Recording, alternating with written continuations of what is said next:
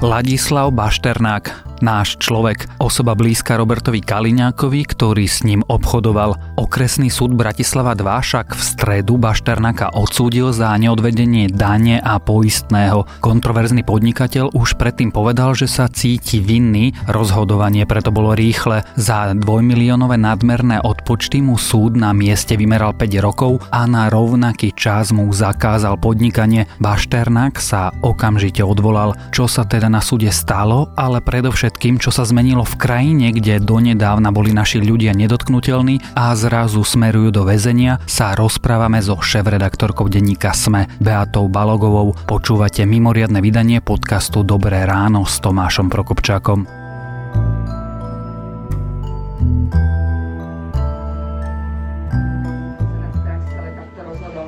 obžalovaný Ladislav Bašternák, narodený 7.9.1972 v Komárne, trvalé bytom na meste Slobody, 7440 lomeno 13 Bratislava, sa uznáva vinným, že uskutočil v mesiaci marec 2012 prevod vlastického práva k nehnuteľnosťam podľa paragrafu 277 odsek 4 trestného zákona na trest odňatia slobody vo výmere 5 rokov podľa paragrafu 48 odsek 2 písmena A trestného zákona súd obžalovaného pre výkon trestu odňatia slobody zaraďuje do ústavu na výkon trestu s minimálnym stupňom stráženia.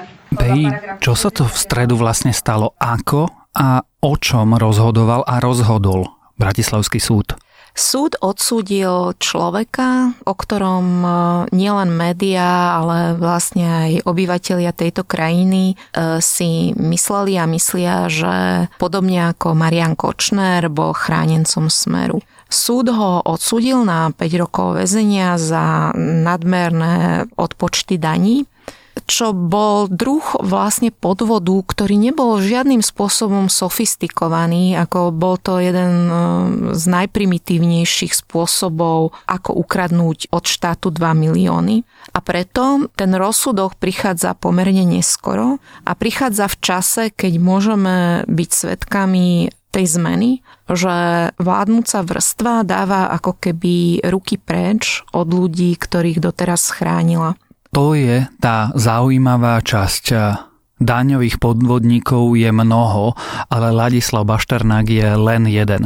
Kto je to Ladislav Bašternák a prečo sa vlastne dnes o ňom rozprávame? Ladislav Bašternák je človek, proti ktorému už v roku 2012 začal kriminálny úrad finančnej správy postupovať, ale tej svojej chránenosti on vyviazol bez akéhokoľvek podrobného vyšetrovania, proste nebol potrestaný a mohol mať pocit, že mu budú prechádzať ďalšie trestné činy. Je to človek, ktorý je ironicky nazvaný domovníkom Roberta Fica, ktorý býva v byte, ktorý Bašternák vlastní, čo je aj symbolicky akože najhorší odkaz, čo môže premiér a dnes už bývalý premiér poslať svojim občanom.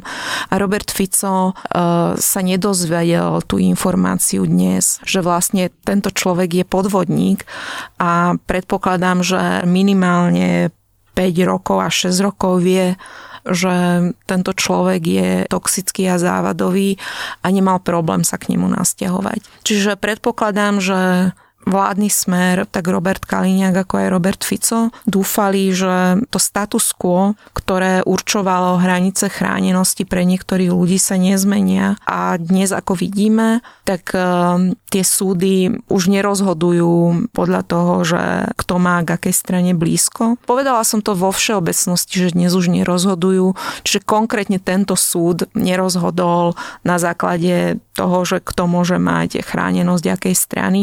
A možno je to aj začiatkom niečoho, čo ľudia, ktorí e, vychádzali do ulic e, začiatkom roka alebo po smrti Jana Kuciaka, dúfali v túto zmenu. Keď hovoríme o chránenosti, hovoríme vlastne o chránenosti smeru. Keď e, hovoríme o Bašternákovi, hovoríme o človeku, u ktorého býva Robert Fico a s ktorým Robert Kaliňák celkom čudne obchodoval. Ty si to naznačila predchádzajúcej odpovedi, ale čo sa teda zmenilo v tejto krajine? Čo sa zmenilo na Slovensku? Čo sa zmenilo v justícii? Že zrazu Bašternák prestal byť nedotknutelným?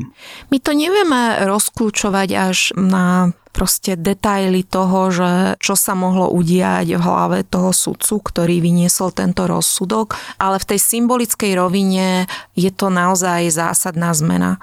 Je to zmena presne v tom, čo som hovorila, že toto je človek, ktorý mal e, nehorázne dopravné priestupky, bol známy na základe svojich luxusných aut, ktoré parkovali naozaj iritujúcim spôsobom, veď sme o tom aj písali. Bol to človek, ktorý sa správal ako člen uh, akejsi privilegovanej kasty, na ktorého neplatia úplne nielen dopravné zákony, ale ani daňové zákony tejto Tak sa krajiny. správa mafia. Ako sa správa mafia. A to, čo som tiež naznačovala, že on neukradol tie 2 milióny ako cez nejakú akože brutálne komplikovanú schému, neviem, 12 bielých koňov niekde v daňových rajoch. Akože on to ukradol úplne primitívnym spôsobom, ktorý ktorý mohol urobiť len preto, že si myslel, že mu to prejde, že mu je to dovolené a že je to súčasť nejakého nepísaného paktu s ľuďmi, ktorí pravdepodobne tiež benefitovali z toho, že jemu sa darilo. A teda nechcem menovať e, Roberta Kaliňáka alebo Roberta Fica, ale tým, že títo dvaja ľudia sa nikdy nejak zásadným spôsobom ako neohradili e, voči Bašternákovi a Robert Fico sa stále neodsťahoval a odvolával sa na to, že zmeniť bydlisko nie je tak jednoduché, tak e, neviem, ako ináč si môže volič interpretovať túto situáciu.